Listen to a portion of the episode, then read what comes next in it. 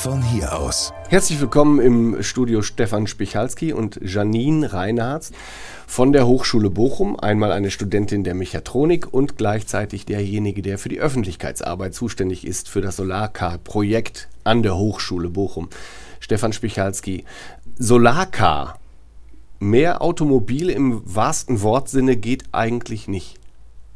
Naja, so ein Solarcar, ähm, das glauben ja viele Leute, wäre eine realistische Perspektive für die Zukunft und hoffen, dass zukünftig alle Autos komplett ohne irgendwelche Tankmöglichkeiten durch die Welt fahren. Äh, das mag das Solarcar implizieren, das wird aber nicht so sein. Also dieses Solarcar ist eher ein Musterbeispiel für Energiesparkunst, was die Studierenden hier an der Hochschule Bochum bauen. Es ist jetzt äh, dieses Modell, was es in diesem Jahr gibt, nicht das erste. Sie machen das schon eine ganze Weile, oder?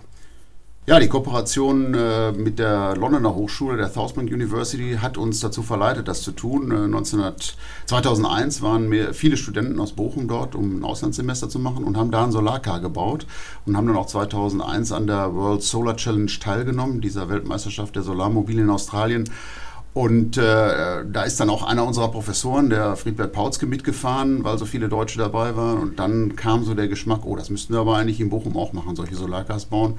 Und 2003 ist dann tatsächlich das erste Solarcar in Bochum entstanden. Und mit dem nimmt man auch weiterhin an diesen Challenges teil. Ja, das ist eigentlich das Ziel, alle zwei Jahre ein neues Fahrzeug äh, zu konstruieren, zu entwerfen und dann an dieser Weltmeisterschaft der Solarmobile teilzunehmen. Das war immer so das Kernziel alle zwei Jahre. Inzwischen gibt es noch andere Wettbewerbe, die wir interessant finden. Ganz äh, aktiv sind wir bei der European Solar Challenge dabei, die jetzt inzwischen auch alle zwei Jahre, dann aber immer in den geraden Jahren stattfindet. Die World Solar Challenge findet in den ungeraden Jahren statt.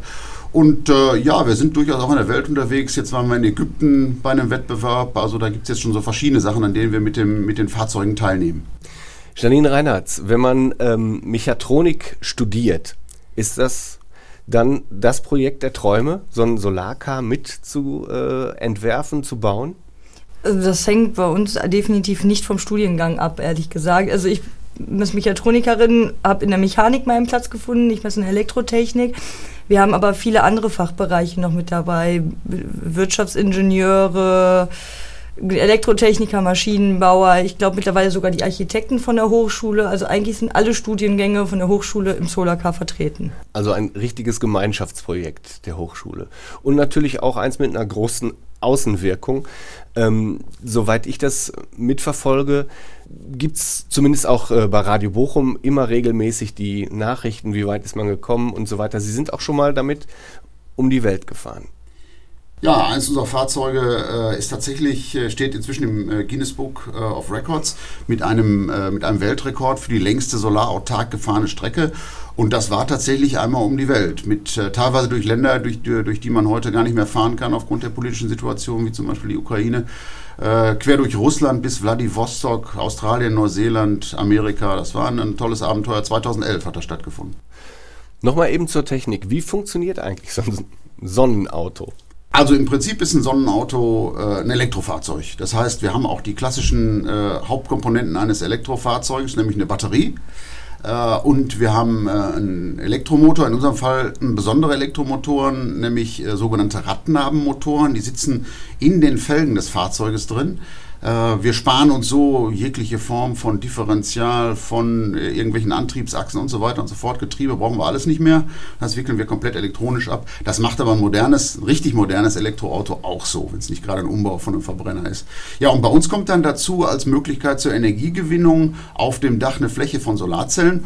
Und die Solarzellen laden jetzt die Batterie auf, wenn das Auto steht zum Beispiel, aber die können auch direkt quasi den Motor mit Strom versorgen, wenn wir fahren. Das hängt ein bisschen vom äh, Energiebedarf des Autos Autos ab. Wenn wir bergab fahren, das ist auch noch eine Besonderheit, die aber moderne Elektroautos auch inzwischen können, können wir mit dem Motor bremsen. Der Motor wird als Generator umgeschaltet und speist dann seine Bremsenergie äh, zurück äh, in die Batterien. So funktioniert im Groben ein Solarcar. Okay. Wenn Sie zwei Jahre lang an einem Modell bauen, wenn Sie es schon geschafft haben, damit einmal um die Welt zu fahren, was kann man daran noch verbessern? Also ähm, wir, wir bauen, wie wir ja gerade schon gesagt haben, für die World Solar Challenge. Das ist quasi der Anreiz für die Studierenden. Da wollen wir hin. Wir wollen nach Australien. Wir wollen ja die Studierenden motivieren. Äh, wird die Frau Reinhardt vielleicht gleich auch noch erzählen, warum macht sie das eigentlich überhaupt? Äh, also ein Anreiz ist natürlich, nach Australien zu kommen. Ne? Die, die Fleißigen, die mitarbeiten, die fahren nach Australien. Und da gibt es bestimmte Regeln. An die müssen wir uns zunächst mal halten. Ne? Also die beschreiben, wie viel Solarfläche man auf das Auto machen darf. Äh, die beschreiben noch so ein paar andere Dinge. Ähm, wir haben aber festgestellt, dass die alten Regeln, die es bis 2011 gab, die haben immer so, so Tischtennisplatten hervorgebracht. Also ganz flache Autos äh, äh, mit einer ganz geraden Solaroberfläche, äh, die aber überhaupt nichts mit dem Alltag zu tun haben. Und von diesen Regeln haben wir uns so ein bisschen entfernt, haben dann auch ein paar Jahre wirklich auf den hinteren Plätzen abgeschnitten. 10., 11. Platz waren das. Auch der Weltumrunder zum Beispiel war kein Top-Performer bei der World Solar Challenge. Aber dafür war er, und jetzt kommt's, Straßen zugelassen. Unsere Solarcars haben tatsächlich eine schwarze Nummer, richtig ganz normal. Wir müssen also ganz normal zur Prüfung alle zwei Jahre. Gut, der Abgastest bleibt uns erspart, aber ansonsten ganz normal Bremstest alle zwei Jahre, schwarze Nummer. Also unsere Fahrzeuge sind seit äh, 2011 im Prinzip straßenzugelassene Fahrzeuge. Äh, und das, äh, das ist eigentlich äh, die Entwicklung, die wir durchgemacht haben. Vom, von der Tischtennisplatte zum straßenzugelassenen Fahrzeug mit mehreren Sitzen, in dem man ganz normal fahren kann, mit ganz normalen Türen. Das ist so eine Entwicklung, die man an unseren Fahrzeugen eigentlich ganz schön sehen kann. Die sind immer ein bisschen höher geworden und sie sind, auch wenn man hinguckt, sie sind immer ein bisschen schicker geworden. Also Design ist ein ganz wichtiger Aspekt, weil wir, wir schon glauben, dass ähm, Mobilität nicht nur rational abgewickelt wird, sondern auch emotional. Sie haben jetzt hier ein paar Bilder mitgebracht. Das sind schon sehr futuristische Fahrzeuge, wo man aber auch sehen kann, da ist eine Wölbung, da kann man drin sitzen, ganz normal. Und gleichzeitig, wenn sie eine Straßenzulassung bekommen, muss es ja auch um sowas wie Sicherheit gehen in dem Auto. Nicht nur für die Insassen, sondern auch für diejenigen, die ihnen vielleicht im Straßenverkehr begegnen. Das heißt, mögliche Unfallopfer oder was auch immer da sein äh, kann. Äh, sowas wie Stoßstangen und so weiter verarbeiten sie aber nicht. Nee, aber wenn Sie sich ein, ein, aktuelles Fahrzeug aus der deutschen Produktion angucken, ich habe gerade äh, an der Hochschule noch einen, einen, einen, kleinen VW gesehen, da ist auch nicht mehr wirklich eine Stoßstange dran. Ne? Die sind alle in Wagenfarbe lackiert. Wichtig ist, dass sie natürlich eine Stoßzone vor, vorne realisieren, aber sehen tun sie die nicht mehr wie früher. Das ist auch bei modernen Fahrzeugen inzwischen nicht mehr der Fall. Äh, unsere Fahrzeuge sind, was jetzt äh, die, die, den Unfallschutz betrifft, für, die, für den Gegner in Anführungsstrichen insofern unkritisch, weil sie sehr leicht sind. Ja? Wenn sie mit einem großen SUV kollidieren, der, der über zwei Tonnen wiegt, dann drückt da eine ganz andere Masse auf sie ein, als hier so ein Solarka, der irgendwie im Bereich zwischen sag mal, 400, 500 Kilo die aktuellen Fahrzeuge so wiegt. Ne? Insofern äh, die Gefährdung äh, betrifft uns eher selber und da müssen wir natürlich bestimmte Normen einhalten. Da gibt es ganz normal Sicherheitsgurte, da gibt es eine, eine Crashzelle, da müssen wir äh, Crashzonen nachweisen. Das macht man heutzutage rechnerisch, indem man sagt, guck, so sieht das Auto aus. Eine Simulation wo man einfach die Crashzonen nachweist, bestimmte Belastungen nachweist, dass das funktionieren kann. Also da müssen wir uns auch ganz normal an die Regeln. Was wir natürlich nicht machen mit unseren Prototypen, wir zerstören die nicht so wie die Autoindustrie das macht mit Modellen, wenn die dann wirklich in Serie gehen. Mhm. Sie sammeln die. Wir sammeln die und wir tatsächlich äh, bringen die auch in die Welt. Das ist, kann ich jetzt vielleicht hier schon mal ganz exklusiv vermelden. Äh, die diesjährige Weltausstellung ist ja in Kasachstan, in äh, Astana. Äh, und da werden wir eins unserer Fahrzeuge präsentieren, tatsächlich, äh, nämlich den äh, Bo-Cruiser. Der wird quasi als Repräsentant für moderne Elektromobilität auf der Weltausstellung stehen. Aus Bochum. Aus Bochum. Kasachstan ist jetzt ein Land mit viel Steppe, und wahrscheinlich auch äh, einem kontinentalen Klima, wo es eine klare Luft gibt und äh, wo es wahrscheinlich auch viel Sonne gibt, zumindest im Sommer. Ist man denn überhaupt noch so abhängig von, von Sonnenschein, wenn man mit diesen Autos unterwegs ist? Also tatsächlich hängt es mit den Regeln zusammen. Äh, ich hatte das gerade schon erzählt. Äh, äh, die Veranstalter haben auch erkannt, dass man diese 3000 Kilometer, um jetzt mal ganz konkret über Australien zu reden, die von Darwin nach Adelaide führen, dass man die ähm, bei einem alltagstauglichen, alltagstauglichen Auto, dass man diese 3000 Kilometer bei einem alltagstauglichen Auto nicht nur mit Solarzellen fahren kann. Dafür reicht einfach auch in Australien die Energie nicht aus. Die Regeln sehen vor, dass man morgens um 8 Uhr losfährt äh, und abends um 17 Uhr anhalten muss, da wo man gerade ist. Ähm, also ich habe eine begrenzte Fahrzeit und ich muss bis freitags mittags in Adelaide sein, das sagt auch der Veranstalter, wegen des starken Berufsverkehrs, der da am Wochenende einsetzt. Da will man keine Solarcars mehr in der Innenstadt haben. Ähm, so, und in dieser Zeit schaffe ich das nicht nur mit Solarzellen. Das ist einfach so. Und deswegen sagt der Veranstalter inzwischen bei unserer Klasse, wir fahren in der Cruiser-Klasse, also der Nicht-Tischtennisplattenklasse, so nenne ich sie jetzt mal, äh, dass in unserer Klasse darf man tatsächlich auch aus dem Netz nachladen. Ja, also ich kann tatsächlich mein Auto wie ein ganz normales Elektroauto auch an die Steckdose stecken. Da kommen natürlich dann nur grüne Elektronen raus, speziell für unsere Solarcars, ist ja klar. Ähm, und äh, ich fahre im Prinzip mit einer Energiekombination aus Sonnenenergie und Energie aus dem Netz. Mhm. Also ganz realistisch eigentlich. Ja, aber Batterien bringen natürlich auch sofort wieder Gewicht. Das ist ähm, beim diesjährigen Wettbewerb eigentlich die Kunst. Die Kunst ist nicht äh, als Erster anzukommen, das ist total egal. Es gibt ein Zeitfenster, man muss Freitag zwischen, Janine, weißt du es genauer, zwischen 11 und Weiß ich nicht genau. Zwischen, ich glaube, zwischen 11 und 14 Uhr, ich, glaub, bin mir ziemlich sicher, zwischen 11 und 14 Uhr muss man in äh, Adelaide sein. Aber ob man um 11 Uhr da ist oder um 14 Uhr da ist, ist vollkommen egal. Man muss nur in diesem Zeitfenster da sein, um in die Wertung zu kommen. So, und dann entscheidet nur, wie oft man die eigene Batterie aufgeladen hat. Wie groß die Batterie ist, darf man komplett selber entscheiden. Also ich kann jetzt zu der Überlegung kommen, ich mache eine ganz kleine Batterie und lade die jeden Abend auf. Eine Variante. Ich kann aber auch eine größere Batterie machen, die ich gar nicht aufladen muss, sondern nur einfach am, am Anfang des Rennens. Ähm, dazwischen liegt die Wahrheit. Äh, die, also die Batteriegröße zu bestimmen, ist eine, eine, hohe Rechenkunst. Und dann eben zu gucken, was macht das Wetter, welche Geschwindigkeit wähle ich, damit das alles so passt, damit ich unter Umständen, damit ich wirklich in diesem Zeitfenster ankomme. Das ist jetzt die Spannung bei diesem, bei diesem Rennen. Der wirkliche Energieverbrauch entscheidet, ob man gewinnt. Plus, äh, und das ist ganz interessant, natürlich, wie viele Personen man mitgenommen hat die, die ähm, andere Klasse, über die wir noch nicht gesprochen haben, da fährt nur ein Mensch mit, nämlich der Fahrer. In unseren Fahrzeugen äh, mindestens zwei, äh, gerne auch mehr Leute. Also ich weiß, es gibt eine Anmeldung aus Kolumbien, die bauen, glaube ich, einen Bus für zwölf Leute, keine Ahnung. Bin sehr gespannt, wie das funktionieren wird. Ähm, und dann zählen auch noch die Personenkilometer. Also tatsächlich, wie viele Leute sind wie viele Kilometer mitgefahren? Das ist ein weiterer Wertungspunkt. Ja, und dann gibt es noch eine Prüfung, die äh, finden wir immer besonders spannend in Adelaide. Da kommt dann eine Jury die beurteilt, wie toll ist denn unser Auto. Da kommt dann die, die Killerfrage ist, Sie haben Geld beliebig zur Verfügung, welches der Fahrzeuge, die hier stehen, würden Sie kaufen? Da haben wir bisher immer gewonnen. Also die Leute wollen immer das deutsche Solarcar kaufen. Das wollen wir natürlich dieses Jahr auch wieder erreichen. Ich glaube, wenn wir uns das Auto hier vor uns angucken, liegt ja eine, eine, eine entsprechende Visualisierung liegt ja auf dem Tisch, haben wir gute Chancen.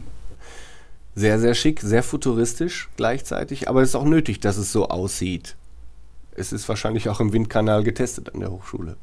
Ja, fragen Sie mal die Frau Reinhardt, die war nämlich letztes Wochenende im Windkanal. Frage ich. Ja, also wie gesagt, letztes Wochenende waren wir mit dem Auto im Windkanal und haben diverse Tests äh, durchgeführt. Wir werden noch ein weiteres Mal fahren, weil nur so wie das Auto jetzt da steht, wird, äh, werden wir nicht den äh, perfekten CW-Wert erreichen. Äh, wir haben noch Anbauteile, die wir versuchen anzubringen fürs Rennen. Da fallen so Sachen rein wie Radkappen, damit die Luft nicht, ach, der Wind nicht durch die Felgen zieht. Man überlegt einen Heckspoiler, unter, am Unterboden die Fairings. Da gibt es viele Überlegungen und da werden wir dann noch die beste Rennkonfiguration später rausziehen. Einfach um zu gucken, wie wir wirklich den geringsten Luftwiderstand haben, die geringsten, äh, die geringsten Ver äh, Luftverwirbelungen. Mhm. Wie schnell fährt so ein Auto? Also der letzte, also beim neuen kann ich es noch nicht sagen, der letzte fuhr äh, bis zu 120 km/h. Aber im Rennen sind wir meistens so von der Strategie aus, die Strategie bei uns rechnet das aus, was die effizienteste Geschwindigkeit ist. Und das ist um den Dreh immer 70 km/h im Rennen gewesen. Okay, und damit schaffen Sie dann, wenn Sie fünf, sechs Stunden unterwegs sind, dann die entsprechende Kilometerzahl. Also mit dem äh, ThyssenKrupp Sunriser vor zwei Jahren bei der äh, World Solar Challenge sind die mit um, auch um ungefähr 70 km/h äh, 500 Kilometer gefahren, ohne einmal auszuladen. Dann halt nur mit aufgeladener Batterie los und dann durch, Sonnen, äh, durch Solarladen wieder weiter. Frau Reinhardt, können Sie sich denn vorstellen, wenn Sie mal mit dem Studium fertig sind, weiter in diesem Segment zu arbeiten, wenn Sie jetzt schon diese tollen Erfahrungen sammeln? Ja, auf jeden Fall. Also ich, für mich war von Anfang an klar, ich persönlich bin nur an die Hochschule gegangen, um die Möglichkeit zu haben, ins Solarcar-Projekt zu kommen. Ähm, und das ist auch auf jeden Fall etwas, was ich später weitermachen möchte. Ich möchte wieder in, auf jeden Fall in die Automobilindustrie. Und wenn es wirklich, äh, ich glaube, die können eine Zukunft haben, Solarautos, aber da müsste man halt noch weiter forschen und äh, das könnte ich mir auf jeden Fall vorstellen, das später zu machen. Wenn die Hochschule Bochum das jetzt schon seit Jahren betreibt, dann sind doch ganz bestimmt auch viele derjenigen äh, Studierenden, die damit befasst waren, jetzt schon raus aus dem Studium und machen jetzt was anderes. Haben Sie da noch Kontakt zu den Leuten und wissen Sie, was die machen? Ja, ist uns unglaublich wichtig mit den ehemaligen Solarkarianern, so nennen wir die inzwischen, äh, Kontakt zu haben. Wir haben letztes Jahr ein tolles äh, äh, Alumni-Treffen mit denen gehabt, wo ganz viele Leute da waren. Ähm, äh, die Kontakte sind vielfältig. Also es gibt, äh, gibt Studierende, die tatsächlich in der Automobilindustrie gelandet sind und beklagen, wie schwer es ist, bestimmte Projekte durchzusetzen und nicht so wie beim Solarcar, wo ich äh, nachts mit einer guten Idee aufwache und die dann quasi schon sechs Stunden später im Auto realisiert habe. Da wird erstmal ein halbes Jahr diskutiert. Also da träumen die von den alten Zeiten. Aber klar, ich beobachte beobachte das natürlich ganz intensiv und ganz spannend ist, und das ist für Bochum auch ganz spannend, und das ist auch inzwischen unser Anspruch, ähm, äh, da entstehen wirklich auch echte Firmen aus diesem Solarcar-Projekt. Also wenn Sie hier in, in, die Bochumer Landschaft gucken, da gibt es äh, mehrere Firmen, die ehemalige, von ehemaligen Solarkarianern gegründet worden sind. Also äh, Volta Vision ist so eine Firma, die hier in Bochum ganz aktiv ist und einer der, der, der deutschen Top-Firmen äh, zum Thema Batterietesten ist. Äh, Auctora, ein weiteres Unternehmen, die sich ganz intensiv mit, mit dem Layout von, von Elektromotoren auseinandersetzen. Deren Firmengründer sind alles ehemalige Solarkarianer. Und da könnte ich Ihnen jetzt noch weitere Unternehmen nennen, ähm, die jetzt genau hier Bochum und Elektromobilität äh, deutschlandweit ganz nach vorne bringen wollen. Das ist für uns ein ganz wichtiges Thema. Und die Frau Reinhardt hat das ja schon ganz schön geschildert. Das ist eigentlich auch die Kernaufgabe des Projekts, dass wir schöne Autos bauen. Das ist so ein Nebenprodukt. Wir wollen eigentlich hervorragende Ingenieurinnen und Ingenieure ausbilden. Und das gelingt eigentlich mit dem Pro Projekt. Das kann man auch bei den Alumni sehr gut sehen, äh, sehr erfolgreich. Werden Sie da manchmal von der Automobilindustrie, wo wir gerade das Stichwort hatten, auch ein bisschen kritisch beäugt oder so als vielleicht Sonderlinge betrachtet? Also ich habe mir gerade gesagt, es ist ein langes Format, insofern kann man auch Anekdoten erzählen. Ich erzähle immer die, die, die Geschichte des, des jungen äh, Ingenieurs, der im Solarcar-Team war und dann mit seiner Idee, ich möchte jetzt einen Radnabenmotor in ein Auto integrieren, in ein kauf, kaufbares Auto. Äh, der geht jetzt durch den großen Automobilkonzern, wir nennen keine Namen, so, dann äh, schickt ihn natürlich der Erste, ja, das ist ein Motor, da musst du zur Motorabteilung. Da hat der Chef von der Motorabteilung, ja, also das ist ein Elektromotor, wir machen hier nur Verbrenner, also ein bisschen nicht richtig. Geh mal zur Fahrwerksabteilung, ist ja eigentlich auch relativ nah am Fahrwerk. So, dann geht er äh, zur Fahrwerksabteilung, ah, das ist aber eigentlich Elektrotechnik, dann musst du zur Elektroabteilung. Und auf dem Weg äh, zur Elektroabteilung, da trifft er den Getriebechef und der bringt ihn um. Und warum? Weil der ist nämlich dann überflüssig. Wenn er seine Idee durchsetzt mit seinem Rattenarbenmotor, dann braucht man kein Getriebe mehr, dann brauche ich kein Differential mehr. Diese ganzen Dinge brauche ich nicht mehr. Was ich damit sagen will, ist, ähm, ein, ein Elektroauto zu bauen, ist eine völlig andere Nummer als ein, als ein, als ein Verbrennerfahrzeug zu bauen. Äh, es gibt ja solche Elektrofahrzeuge, wo man einfach den Verbrennermotor in der Mitte rausnimmt und entsprechend dicken Elektromotor reinsetzt, äh, dann bleibt alles so, wie es ist. Damit vertut man sich natürlich ganz viele Chancen, die bei einem Elektroauto möglich sind. Ja? Äh, so, was aber umgekehrt bedeutet, wenn ich ein Elektroauto bauen will, muss ich ganz anders denken, als wenn ich einen Verbrenner gebaut habe. Und damit tut sich die deutsche Automobilindustrie aufgrund der großen Strukturen, die die einfach haben, gewachsenermäßen. Ich, man kann das ja nicht verurteilen, die sind ja so groß geworden. Nicht nur in der Produktion, sondern auch in der Nachbetreuung des Fahrzeugs natürlich. Ne? Ja, also Werkstattnetz, ja, Dinge, die kaputt gehen und so weiter. Und wenn dann wartungsarmere Fahrzeuge kommen, was Elektroautos ja, glaube ich, sind insgesamt, gerade bei den Motoren, genau. ne? dann ist natürlich eine Einnahmemöglichkeit äh, auch äh, weg. Sie sehen das jetzt schon im Kleinen. Die Hochschule Bochum ist da ja auch ganz aktiv in der Qualifikation von äh, Kfz-Mechatronikern. Die müssen auf einmal natürlich mit ganz anderen Sachen umgehen. Ne? Nämlich zum Beispiel der Frage, oh, da ist jetzt ein Kabel, da ist eine Spannung drauf die gefährlich werden kann, wenn ich da jetzt was Falsches mache. Das heißt, ich muss auf, äh, muss auf einmal diese Kfz-Mechatroniker schulen, mit hohen Spannungen umzugehen. Das ist äh, tatsächlich, hat die, äh, zumindest das Handwerk da erkannt, da muss äh, geschult werden. Ne? Äh, und da entsteht eine ganz andere Form von, von, von Industrie und Handwerk, die sich jetzt mit diesen speziellen Problemen der Elektromobilität auseinandersetzt, bis hin zur Feuerwehr, die Bescheid werden, wissen muss, wie gehe ich mit einem brennenden Elektroauto um. Das ist auch so ein Thema, was im Moment bei der Feuerwehr ganz heiß diskutiert wird. Ne? Hm.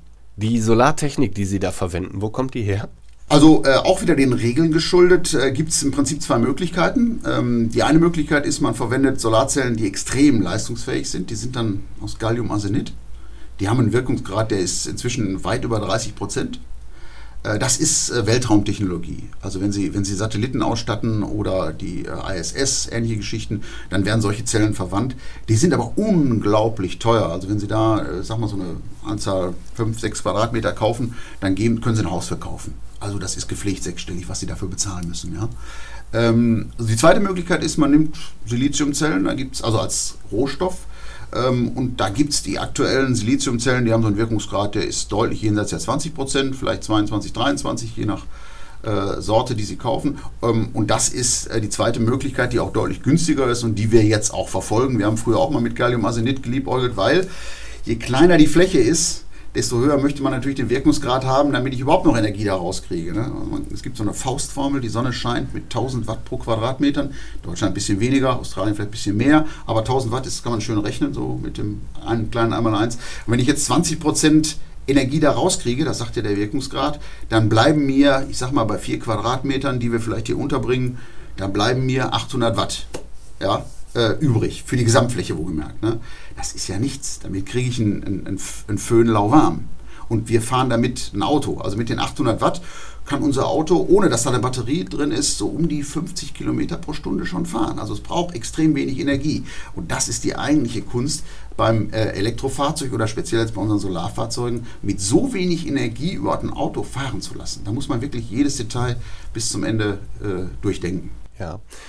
Wenn man jetzt regelmäßig auch neue Designs bei den Autos schafft, müssen natürlich die Zellen auch immer wieder der Form angepasst werden. Wie geht das, Frau Reinhardt? Ja, wir haben jedes Mal neue, wir überlegen uns neue Module, also wie wir die darauf anbringen. Also bei uns beim neuen Auto stand erst das Design und dann wurde, wurde überlegt, wo kann man da oder wie viel Fläche haben wir zur Verfügung, um überhaupt Solarzellen anzubringen. Ähm, und dann wurde geguckt, wie kann man sie am effizientesten anbringen, dass man auch nach Möglichkeit alle Solarzellen immer in der Sonne hat, wenn man fährt. Das haben wir jetzt natürlich nicht geschafft bei unserem Design. Aber wir haben recht viel doch so packen können, dass, wir, dass sie äh, genug Einstrahlung abbekommen. Es war eine Kunst, es war nicht einfach, äh, gerade mit den Schulterkanten an dem Auto, die wir haben, weil natürlich, je nachdem von wo die Sonne scheint, wirft es einen Schatten da drauf. Da müssen wir mal gucken, wie gut das jetzt im Endeffekt ist mit mhm. den Solarzellen. Ich habe selber mit Solarzellen noch nie gearbeitet, mit den Händen. Sind die biegsam? Kann man die dann so um die Kotflügel rumwickeln oder was auch immer? Wie, wie funktioniert das? Wie, wie fühlt sich das an? Also die Solarzellen sind wie rohe Eier. Also wenn man nicht vorsichtig arbeitet, gehen sie kaputt. Ähm, auch wenn sie auf dem Auto sind, man darf nicht drauf rumdrücken. Das ist, wenn wir das Auto ausstellen, wird jedes Mal, hängen wir jedes Mal Zettel auf, dass äh, keiner auf den Solarzellen, die, die, die Solarzellen anfassen darf weil die Gefahr zu groß ist, dass sie einfach kaputt gehen können. Ähm, es ist nicht einfach. Wir haben die einzelnen Packs, die dann ganz vorsichtig draufgelegt wurden. Es dauert auch ziemlich lange, allein einen Teil von dem Auto, an einem Teil von dem Auto die Solarzellen anzukleben, weil man immer aufpassen muss, dass man wirklich keinen falschen Handgriff macht und einfach die Solarzellen zerstört. Ja, vielleicht nochmal ergänzend dazu. Ähm, also die, die Grundsolarzelle aus Silizium, äh, das ist ja im Prinzip äh, Sand, der dann äh, lang genug geschmolzen wird, damit da so eine Art glasähnliche Struktur entsteht. Und tatsächlich so glasähnlich ist diese Struktur. Also die rohe Solarzelle, so ein Modul von vielleicht von der Größe 10 mal 10 Zentimeter, vielleicht ne, so, so, so, so, ein Teil im Grunde genommen, oder noch kleiner, das, das kann ich wirklich, das zerbricht wie ganz dünnes Glas. Und äh, was wir machen lassen, wir haben einen, einen, langjährigen Kooperationspartner, der diese Solarzellen einlaminiert in, in ein Substrat und dann haben wir die Chance, die so ein bisschen zu biegen. Ja, also wir sehen ja hier diese geschwungene Form unseres Fahrzeuges, sehr schnittig, sehr elegant und diesen geschwungenen Form, den können wir schon folgen. Aber wir können die Solarzelle jetzt nicht 90 Grad um eine Ecke knicken, da wird sie kaputt gehen, auch in diesem Laminat. Und äh, dieses Laminat hat noch einen, einen weiteren Vorteil, der auch gleichzeitig ein Nachteil ist dieses Laminat, man, wenn man da drüber guckt auf die Solarzellen, dann stellt man fest, die glänzen gar nicht. Die auf dem Dach glänzen. Müssen wir mal gucken, wenn die Sonne drauf scheint. Die glänzen so ein bisschen. Ähm, unsere glänzen nicht. Das liegt daran, auf den Solarzellen sind kleine Pyramiden, Mikroprismen. Diese mikroprismatische Beschichtung sorgt dafür, dass die Sonnenstrahlen, egal aus welcher Richtung sie kommen, immer in die Solarzelle hineingebrochen werden, sodass keine Energie verloren geht. Alles, was ja, was ich sehe, was reflektiert wird auf einer Solarzelle, das ist ja verlorene Energie, das ist ja Strahlung, die zurückkommt. Das will man nicht. Ne? Äh, und diese mikroprismatische Beschichtung, die ist aber total empfindlich. Wenn ich darauf rumrubbel, dann sind diese Mikroprismen nicht beim ersten Mal, aber bei dauerhafter, äh, bei dauerhafter Reibung sind die weg. Deswegen sind wir so pingelig. Die Frau Reinhardt hat es ja gerade ganz schön schön beschrieben, äh, dass da keiner drauf fassen darf. Auf dem Dach macht man das anders, da nimmt man eine Beschichtung, da darf auch mal ein Vogel drauf, ne? äh, kein Problem, da macht man das möglichst glatt, damit der nächste Regen das runterwischt. Das machen wir nicht, wir wollen natürlich das letzte Quäntchen Energie aus der Sonne bekommen und deswegen sind die mikroprismatisch beschichtet und deswegen sieht das bei uns total anders aus als auf dem Hausdach. Ja, alles was glänzt, wie gesagt, ne, ist Verschwendung. Genau, Solar energetisch betrachtet auf jeden Fall. Wer unterstützt Sie dabei? Das ist ja jetzt nicht nur äh, Geld von der Hochschule, was da reinfließt. Sie haben auch Firmen und so weiter, die sich auch ein bisschen darum kümmern. Das sind aber keine Firmen aus dem Automobilbereich oder doch? Die Unterstützerszene in dem Bereich ist natürlich auch über die Jahre gewachsen. Wir haben Sponsoren, mit denen wir schon viele, viele Jahre zusammenarbeiten. Äh, wir haben aber inzwischen auch Partner, ähm, die mit uns zusammen forschen. Also im aktuellen Fall jetzt äh, das Unternehmen ThyssenKrupp, äh, die, die aus dem großen äh, Konzern verschiedenste Technologien, Werkstoffe an unserem Fahrzeug, mit unserem Fahrzeug äh, ausprobieren tatsächlich. Das sind äh, bestimmte Stähle, die man, mit denen man die, die Crashkabine bauen kann. Das ist aber auch die Lenkung zum Beispiel, die von, äh, die von äh, ThyssenKrupp kommt. Die haben eine eigene Abteilung, die sich nur mit Lenkung auseinandersetzen. Äh, das sind die Stoßdämpfer, die von Bildstein kommen. Das ist vielleicht ein Name, den man kennt, der aber auch ja zum ThyssenKrupp-Konzert gehört. Also ein, ein, ein großes Portfolio an verschiedenen Dingen probieren wir hier in dem Fall jetzt von ThyssenKrupp aus und die sind uns dann auch sehr dankbar finanziell. Das heißt, die Technologie die hier entwickelt wird in Bochum, wird dann anderweitig in anderen Werkstoffen oder anderen Produkten letztendlich auch wieder findbar sein. Also ich weiß gar nicht, äh, wenn Sie Technologie ein bisschen weiter fassen in Form von ausgebildeten Ingenieurinnen und Ingenieuren, die Technologie anwenden, dann auf jeden Fall. Also ich, ich glaube, dass die Wirksamkeit dieses Projektes vor allen Dingen darin äh, besteht, äh, junge Menschen äh, auszubilden zum Thema Elektromobilität und zwar in der ganzen systemischen Konfiguration. Es geht nicht nur darum, dass sie Bescheid wissen über einen Elektromotor, sondern dass sie das ganze System einmal erlebt haben. Denn nur dann kann ich wirklich äh, tolle Autos bauen, wenn ich das ganze System begriffen habe. Und ich glaube, darin besteht die Wirksamkeit des Projektes. Wir, wir bilden junge Menschen aus, die sich umfassend mit dem Thema Elektromobilität auseinandergesetzt haben und die werden dann technologisch wirksam, so nenne ich das mal, bei großen Automobilkonzernen, aber auch in Form von kleinen Firmen, die hier in Bochum gegründet werden. Also in der ganzen Bandbreite. Und da sind wir, sind wir, haben wir die Zahl 100 ja schon lange überschritten, was die Projektteilnehmer hier betrifft. Also ich müsste jetzt mal rechnen, nicht alle werden gewechselt, aber ich, äh, mehrere hundert Studierende sind ja dieses, haben ja dieses Projekt schon erlebt. Ne? Das muss man sagen. Und ich glaube, da ist die Wirksamkeit, wenn man mich fragen würde, was bleibt denn übrig von euren Solarcars später in der Industrie? Wie viele Menschen arbeiten jetzt äh, in so einem Team für ein Auto? Momentan sind wir um die 60 Leute im ganzen Projekt. Und die sind immer alle da? Mehr oder weniger. Wir haben auch Entwicklungsprojektler dabei, die wirklich ja, hauptsächlich ihr äh, Entwicklungsprojekt schreiben und dann wieder gehen. Wir haben aber auch das feste Team, die auch mit nach Australien kommen werden. Das sind momentan um die 50 Leute, würde ich sagen, die nach Möglichkeit immer da sind, außer sie haben halt Vorlesungen oder andere wichtige Termine. Die Wochenenden sind wir da, wir arbeiten am Auto weiter. Die letzten Wochen war besonders anstrengend und äh, spannend dementsprechend auch weil wir unsere Deadlines hatten, den Windkanal zum Beispiel, da muss das Auto gewisse Aufgaben erfüllen können, damit es überhaupt was bringt, dass wir den Windkanal fahren.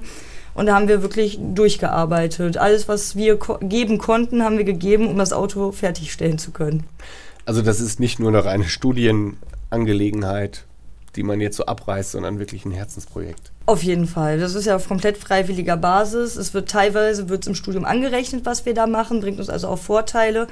Aber hauptsächlich äh, machen die Leute das, weil sie Spaß dran haben und fürs Leben später was mitnehmen. Und wir können hinterher sagen, wir haben noch nicht mal einen Bachelor, größtenteils, aber wir haben ein Auto gebaut, was wir in- und auswendig können. Sprich, jeder bei also wir legen viel Wert darauf, dass wirklich jeder aus dem Team, wir haben einzelne Fachteams, die Mechanik, Elektrik, Orga, äh, Strategie, aber jeder im Projekt, der wirklich intensiv mitgearbeitet hat, weiß hinterher alles übers Auto und kann das auch weitergeben, was er gelernt hat. Und auch über die einzelnen Werkstoffe, das besteht ja jetzt nicht aus Blech und Stahl. Ja, da weiß auch jeder, was wir wirklich da drin haben. Wir haben jetzt zum Beispiel die Karosseriefertigung gehabt. Ähm, die Außenkarosserie besteht ja größtenteils aus Carbon, Glasfaser und Aramid. Ähm, da waren wir in einer Fremdfirma äh, in Zülpich, die uns aber unterstützt haben. Und da waren wir immer bis zu zehn Studenten anwesend, haben mitgearbeitet, haben es gelernt. Und da war auch egal, aus welchem Fachteam man kommt, da waren wirklich alle und haben immer durchgewechselt, dass sie mitgeholfen haben, dass wir möglichst ein, ein gutes Auto dahinter zustande bekommen. Gibt es ein Traumziel, wo Sie mit so einem Auto mal hinfahren möchten? Erstmal nach Australien. Nein, dahin wird es ja wahrscheinlich äh, ja. mit dem Flieger gebracht, oder? Ja, gut, das stimmt. Ja, aber ich meine von hier aus, jetzt so von Bochum aus, wo, wo würden Sie gerne mal mit so einem Ding hinfahren? Ding ist jetzt vielleicht ein doofes Wort, mit so einem Fahrzeug? Gute Frage, es ist schwer zu sagen. Also ich finde, äh, die Testfahrten durch Bochum sind auf jeden Fall, wie wir in, auch in Bochum selbst machen, sind auf jeden Fall schon ein Erlebnis. Und was halt äh, gut ist, wie wir es zum Beispiel mit unserem äh, GT machen, wenn wir irgendwo hinfahren, zum Beispiel nach Nörvenich zum, äh, zum Luft, äh, Luftwaffenstützpunkt und dazu äh, fahren, der fährt auch immer selber dahin. Und ich finde, das ist auf jeden Fall schon viel wert, wenn man dann wirklich mal auch auf der Straße generell fährt. Und spezielles Ziel hätte ich jetzt nicht. Okay. Herr Spichalski, wie sind Sie eigentlich zum Solarcar gekommen? Es hat ein bisschen äh, mit den Medien zu tun, die zu wenig Geld haben. Wie, wie alle Medien, äh, egal ob öffentlich-rechtlich oder privat, äh, gibt es ja jetzt nicht so mal eben die Möglichkeit, oh, die machen da was Tolles in Australien, fahrt da mal mit. Äh, insofern haben wir tatsächlich bei den ersten Rennen äh, selber dafür gesorgt, dass Bilder entstehen, sowohl Fotos, äh, bewegte Bilder. und so bin ich eigentlich dazugekommen. Ich bin an der Hochschule selber der Leiter des Medienzentrums. Insofern ist dieses Solarcar-Projekt auch, ich drück's mal so aus, ein Nebenjob.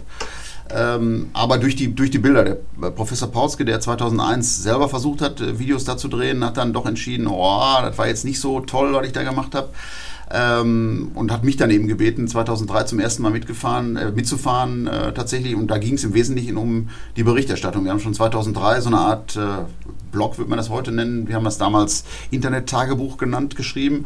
Äh, und äh, der Tradition verfolgen wir jetzt auch. Inzwischen gibt es ein Medienteam, also Studierende, die das äh, machen, die auch die ganzen sozialen Medien betreuen, die wir da inzwischen bedienen. Denn Berichterstattung ist natürlich das A und O, nicht nur um unsere Sponsoren glücklich zu machen, sondern auch um die Studierenden glücklich zu machen, die sich natürlich auch gerne in dem Projekt in der Öffentlichkeit sehen wollen, was ich auch, was natürlich klar ist.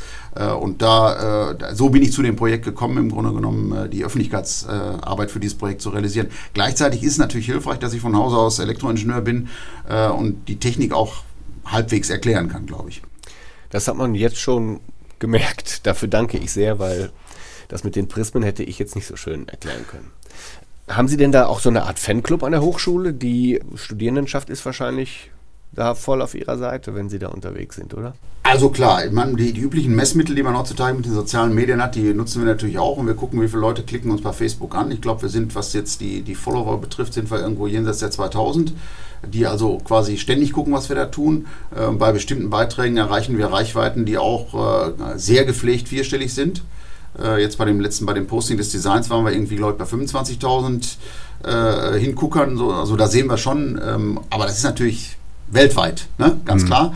Äh, äh, ich glaube schon, dass die Studierenden stolz sind, dass sie an der Hochschule Bochum studieren, wo so ein tolles Projekt stattfindet. Ähm, aber wenn die so stolz sind, dann kommen die auch meistens und wollen mitmachen. Das ist schon klar. Aber der Platz ist begrenzt. Der Platz, äh, der ist nicht begrenzt, der ist begrenzt sich durch den Arbeitsaufwand. Äh, Sie müssen mal die Frau Reinhardt fragen, wie viele Stunden sie in das Projekt investiert. Ja, äh, dann wird sehr schnell klar, das ist nicht für jeden was. Das ist nicht so eine Nummer, ich gehe mal jetzt zwei Stunden in der Woche Tischtennis spielen äh, und lege dann meinen Schläger weg. So funktioniert das nicht. Das ist, äh, verlangt eine ganz andere Dimension von Einsatz. Und darüber regelt sich das ganz schnell. Also es gibt ganz viele Leute, die es toll finden, aber nur wenige wie die Frau Reinhardt, die so viel Zeit investieren wollen, dass sie dann auch wirklich in dem Projekt aktiv mitarbeiten. Wie viel Zeit ist es, Frau Reinhardt? Boah, eine Menge. Also sie sind auf jeden Fall, gerade wenn es äh, stressiger zugeht, sind wir sieben Tage die Woche da und dann mindestens schon so, mit Pausen eingerechnet, unsere 10, 12 Stunden, wirklich täglich ähm, wo wir dann nebenbei noch was für Studium machen abends. Teilweise auch, wenn es ein bisschen ruhiger beim Arbeiten ist, sitzen wir da und lernen da ein bisschen, um das nicht alles äh, zu fassen, aber so unsere 60 Stunden, also habe ich meistens schon voll in der Woche. Ja. Semesterferien? Semesterferien auch. Sind wir auch. Gerade in Semesterferien, wenn nicht gerade Klausurphase ist, äh, haben wir unsere ganzen Testfahrten, um das Rennteam einzuspielen, um das Auto zu testen. Und da ziehen sich dann die 60-Stunden-Woche doch weiter durch. Also es ist wenig, man kann zwischendurch auch in den Urlaub fahren, natürlich, aber es, eigentlich bleibt die, der Arbeitsaufwand ziemlich konstant. Gibt es da auch mal Streit unter denjenigen, die jetzt sagen, ich will aber fahren oder wo sie gerade sagen, wir müssen das Rennteam einspielen? Das sind dann immer nur wenige, die dann letztendlich fahren dürfen. Genau, wir haben ja das Rennteam, äh, das Rennteam setzt sich zusammen aus den Fahrern, die im Solarcar fahren, selber fahren und mitfahren. Dafür müssen wir vorher eine Fahrerausbildung machen. Ähm, die Fahrer werden allein schon durch das Gewicht vorher aussortiert quasi, weil wir bei der äh, Weltmeisterschaft 80 Kilo, auf 80 Kilo müssen wir aufstocken und alle, die mehr wiegen, bedeutet uns, für uns wieder ein Leistungsverlust. Deswegen versuchen wir immer auf den 80 Kilo oder weniger zu bleiben. Und im Rennen bekommen wir dann einfach Zusatzgewichte. Sprich, wenn man 70 Kilo wiegt, kriegt man noch 10 Kilo Zusatzgewicht rein ins Auto. Dadurch haben wir schon weniger. Und jetzt beim letzten Zyklus wurde das so gemacht. Es gab mehr Fahrer. Ich glaube, wir durften nur vier anmelden oder fünf. Und es hatten sich mehr Fahrer angemeldet. Dann wird geguckt, wenn alle gleich gut fahren, wird hinterher einfach ausgelost, wer wirklich fährt.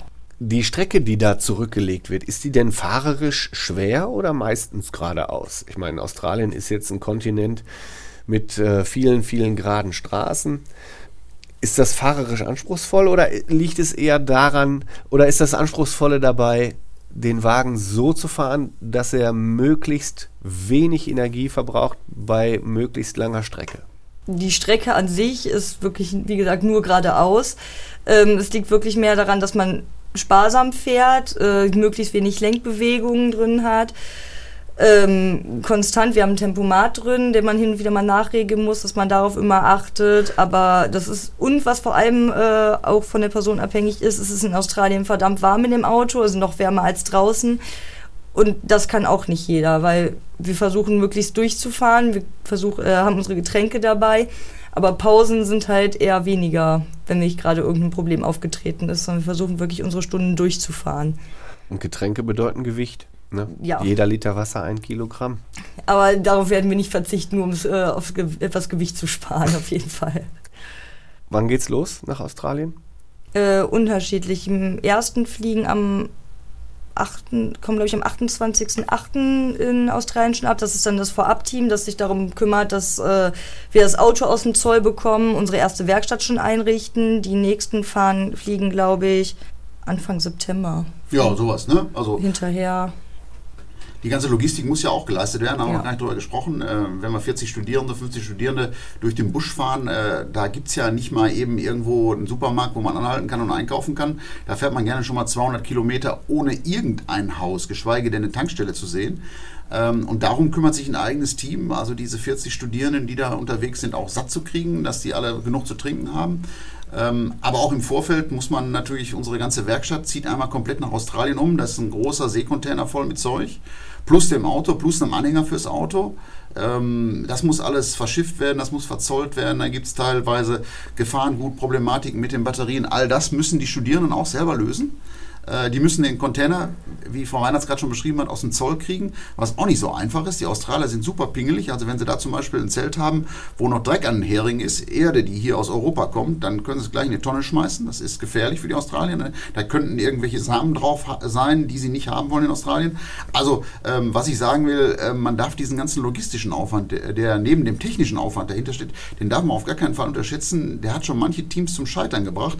Wenn man den Container nicht aus dem Zoll kriegt, kann man nicht mitfahren. Ganz Ganz einfach. Mhm. Jetzt haben Sie gerade gesagt, unsere Werkstatt müssen wir einrichten. Das ist dann richtig mit Boxenstopp sozusagen am Ende der Strecke wird die dann immer wieder hingestellt, damit man dann noch was verbessern kann oder daran arbeiten kann am Auto. Ja, wir haben dieses Jahr sogar zwei Werkstätten. Einmal, ich weiß gar nicht mehr, wo waren die? In, eine ist in Darwin wieder also es hängt ein bisschen davon ab, die australischen Behörden äh, schreiben ziemlich genau vor, wo man vor dem Rennen mit den Autos fahren darf. Wir haben zwar eine deutsche Straßenzulassung, das interessiert die Australier aber nicht. Für, das sind da, für die sind das erstmal prototypische Fahrzeuge, für die sie sagen, da dürft ihr fahren und da dürft ihr nicht fahren. So.